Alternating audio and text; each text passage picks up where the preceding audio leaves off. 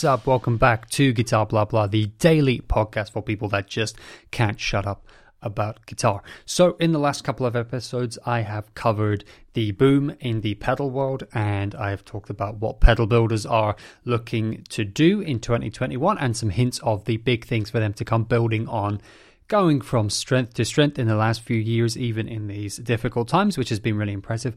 And then in the last episode yesterday, I also talked about what I think might be some coming trends in the next year in guitar building by totally random predictions, guesses, which I'll revisit in six months and see that they were completely wrong. Well, I might have also marrying those two things together have missed a trend related to pedal building but related to the guitar world as a whole for this coming year. Just with an announcement that i noticed that came out uh, in the last few days in the last week something really cool and it caught my eye and got me thinking about maybe this could be a trend as well in the pedal world, something to look forward to if you're really into pedals, but also maybe this could be something we see as more of a trend in the guitar world as a whole. So, this was the announcement from Thorpe Effects, the awesome pedal builders, the boutique effects guys.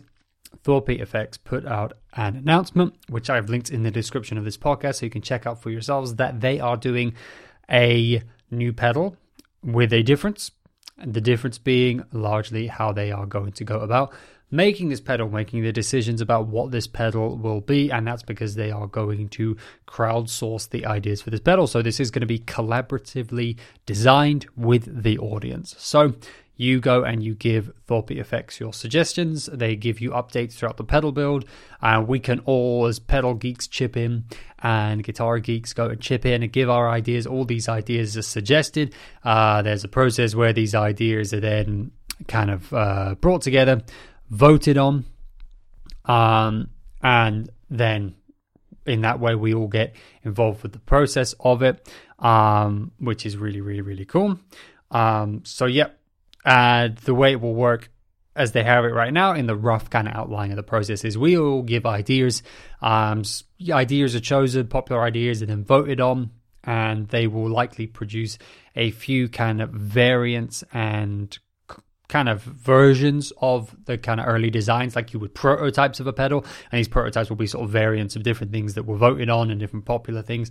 Uh, seems to be the likely way that it will uh, happen um, within reason, as they say, anything outside the laws of physics won't be happening, and uh, the laws of economics apparently will also be taken into into um, into consideration. So probably they say any diamond encrusted knobs probably aren't going to happen. Uh, if you've been really waiting on that for pedal, it's a, it's a shame. It's probably just not going to happen this time. Um, you're just going to have to become outrageously wealthy yourself. What you know, how hard can it be, right? Um, and uh, then they will do a kind of loud room test with Chris Buck playing the pedals, demoing them. Then they do, I guess, the kind of final choices of which one is the one that gets kind of developed and goes forward. Um, once we all watch that, and then as a community, we decide which is the pedal that goes forward and gets built. Um, and then even I believe things like naming, color, and artwork will also be put forward from the community and then voted on from the community. Um, so very, very, very cool. Um, it's a cool thing in itself. It again gives already a little insight into, like I said, pedal builders were hinting at 2021 being a year where they were going to try a lot of things and we would see a lot of exciting things from the pedal world. Here's the very first one, straight out of the gates in 2021. A step in a new direction from Thorpe Effects, bringing the community together to collaboratively design the next Thorpe Effects pedal. But of course, this might be sounding familiar to you because this is not the first time we've seen this approach in the community. The big obvious example to give would be Chapman Guitars, the guitar brand of YouTuber Rob Chapman. Their kind of main USP, their way that they often stand out with, you know, um, the fairly straightforward sort of general body shapes and approach of their guitars at their core, um, presenting them at a competitive price point at a competitive point in the market that is very busy and has always been very busy since they launched and has only got busier the way that Chapman guitars stood out instead of just resting on the idea of hey it's Rob Chapman so if you like him you can buy them which you know would work for a small run of signature guitars which was the kind of original launch idea uh, the kind of early germination of what Chapman guitars came from was just sort of a small run of signature guitars for him, essentially. Um, and that might work for that, and you get 50 of his biggest fans to buy him or whatever, fine. Um, maybe like what Harley Benton did with Henning Pauli. Not going to work for founding a guitar company with longevity, etc., etc. So instead of resting on that, they went ahead and made, you know, of course, lots of different things around their brand and all this stuff. But their real big USP was these are collaboratively designed. So, him using his platform as a YouTuber instead of just promoting the guitars, he would reach out, he created a system online, voting system for each model, and things about the model were voted on so that people were involved in the design process every step of the way, voting on different options and choices for the models, and then that would determine what the final model looked like. And that's been a core part of their USP kind of going on. Regardless of what you think of Chapman Guitars, it's definitely uh, something that really helped them to stand out in a really busy part of the industry. And it definitely um, kind of enamored more people towards it, especially in terms of buying things, because it made something interesting about the guitars, whether you like Rob Chapman or not. It made the guitars slightly differently specced out than some of the more standard models from other brands, at least in certain cases, which was helpful um, and made some of the choices a bit more, you know, surprising and less just kind of walking the line of what you expect run of the mill things if you're going to launch a kind of inexpensive guitar line. Um, and also kept people engaged with the brand in a bigger way than just being, you know, fans of Rob Chapman or whatever. Um, and I think that brought a lot more people into it, helped the company grow, helped the company stand out, and um, helped people be feel more invested and attached to these guitars, um, which is a hard thing to develop in a short amount of time. So uh, whether you like those guitars or not, it's definitely something that was popular, and I think a lot of people have speculated on the idea that other companies might try and capitalize on that as well because of the fact that it brings with it uh, greater interaction with your community and your fans and your followers, whatever. Um, you know the people in the guitar geek world that you want to be interacting with, and that uh, these companies are getting more and more interested in being interactive with. Um, it really deals with that aspect of things as well and promotes that and grows that aspects of things and facilitates that in a really positive, engaging way. Um, as well as creating a cool product that people feel kind of more invested in at the end, and as well as being a fun, exciting thing and drawing more attention to you. Hey, I'm talking about Thorpe FX right now. It's working, right? It's drawing attention to it. Um, like I talked about, I think some of the trends going into 2021 are fueled by the fact that companies are more and more trying to get their act together with, especially when they haven't been so far, being better at being more active online, being more engaged online, being taking social media and getting to grips with that world seriously, where a lot of companies haven't. I know that sounds weird when we're always engaging with social media and guitar stuff digitally. We think it's weird. We're like every company's, you know, got to grips with this, and you know, some companies more than others, sure, but like you know, every company's on it. That's the big thing, right? Of course, you get to grips with social media. One, a lot of people, a lot of companies have really been kind of disinterested in it, doing it in a very kind of run of the mill way or have put a lot of money and effort into their social media stuff, but have done so in the exact same model as traditional marketing, where they just utilize the spaces where the guitar community are in the same way that they've utilized like magazines and things. Like, okay, buy a advert in magazines that always work. Now we'll buy a bunch of ads on Instagram. Now we'll uh, pay a couple YouTubers to do it. Um, there's they've not really fully engaged and interacted, and a lot more companies I think are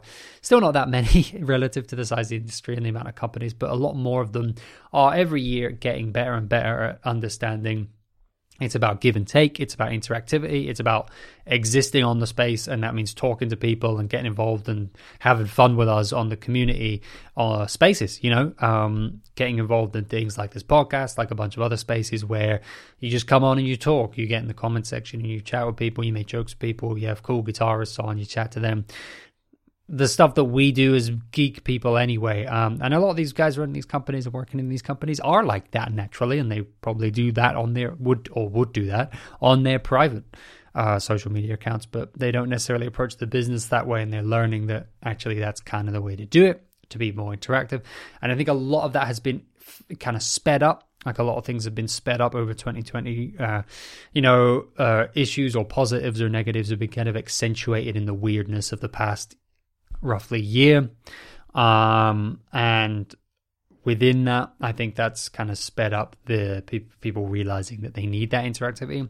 But it's also sped it up in particular because whilst everything was trending towards the digital anyway, with no shows, uh, such as you know Summer NAMM, everything, etc., etc., being cancelled with uh, kind of a a restrained ability to interact with the artists that they would want to, or to reach out to new artists, which you do a lot of the time when they're touring, when they're in town, etc., etc., without the ability to interact and network in a lot of the usual ways, despite so many things being digital, so much was still done through traveling, through other people traveling to you, coming through town, like I say, with artists on tour, and getting together and meeting other people at shows and at all these other opportunities to do so, having people to your workshop. Um, and all the things that you would do in person and all these things that we do still in person even to create a lot of the digital content and digital interaction requires an in-person meeting in itself. Even just an artist oh we got a new artist in we kind of befriended them and they came into the workshop and demoed a bunch of our new stuff that's still stuff that can't happen at the moment um, and hasn't been happening the last year so because of that there's been the extra push towards digital, the extra focus and realization, and that gives people time and budget to do that. We're not traveling to shows, we're not doing this other stuff, and that's uh, help people to facilitate them basically getting more into the digital space.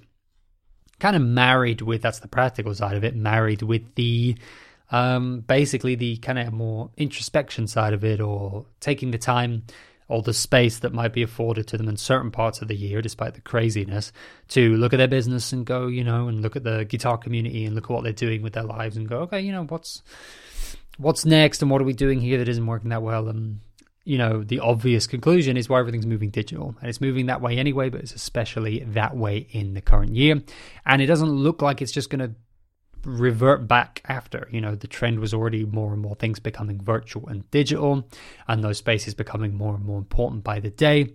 It's even though we can go back to shows, go back to live music, and go back to so many in person things. Hopefully, when that can happen uh, at some point, uh, that dominance and that importance of the digital space isn't going to revert with that um, that's going to carry on being as strong and get stronger and stronger. We're just also going to get to have all our amazing, awesome in person things, hopefully, sometime, maybe soon, back with us.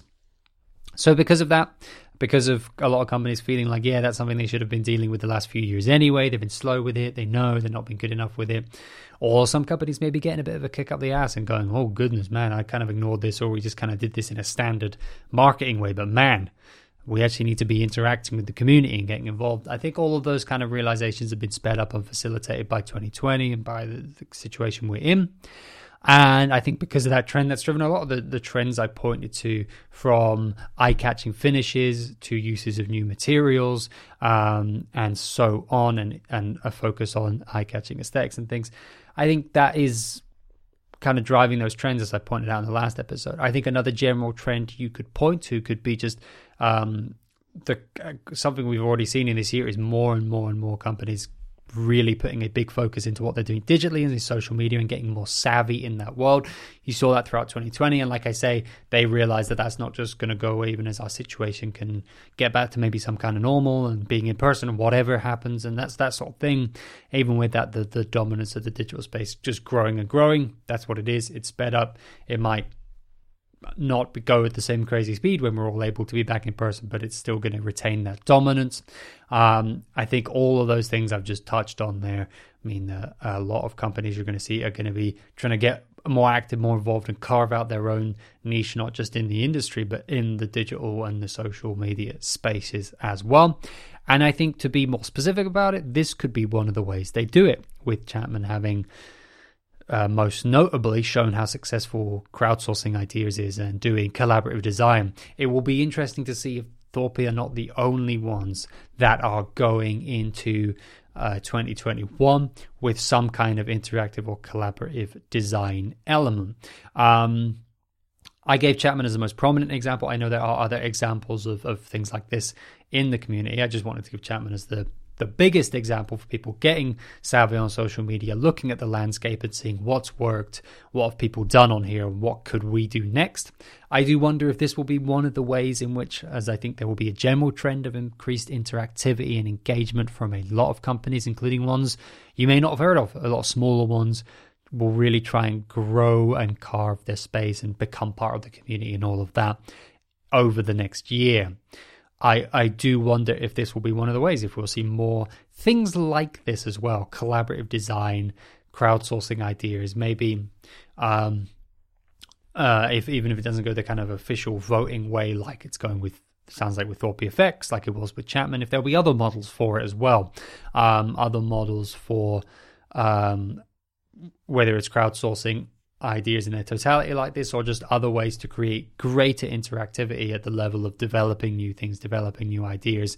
Um, you know will guitar builders work with a youtuber and people uh, write in the comments which choices they should make for their custom build with the guitar builder etc etc etc these are things that could happen um, moments of interactivity which create greater interest and greater investment from the community in what's coming out there from people in Guitar World. So I wanted to add that because I thought it was relevant, kind of nice add on to the last few episodes I've done in general because I was talking about pedal builders a lot um, and the digital world and blah blah blah, but also especially the last episode, I felt like this could be another trend. Um, that general trend, I guess, of this this increased interactivity is not really that interesting. Doesn't take a genius to point out that that's the way stuff is going, but um, I wonder if these kind of ideas specifically, like crowdsourcing and like uh, increasing engagement of getting people invested in the product, like voting for choices, doing polls, and doing things to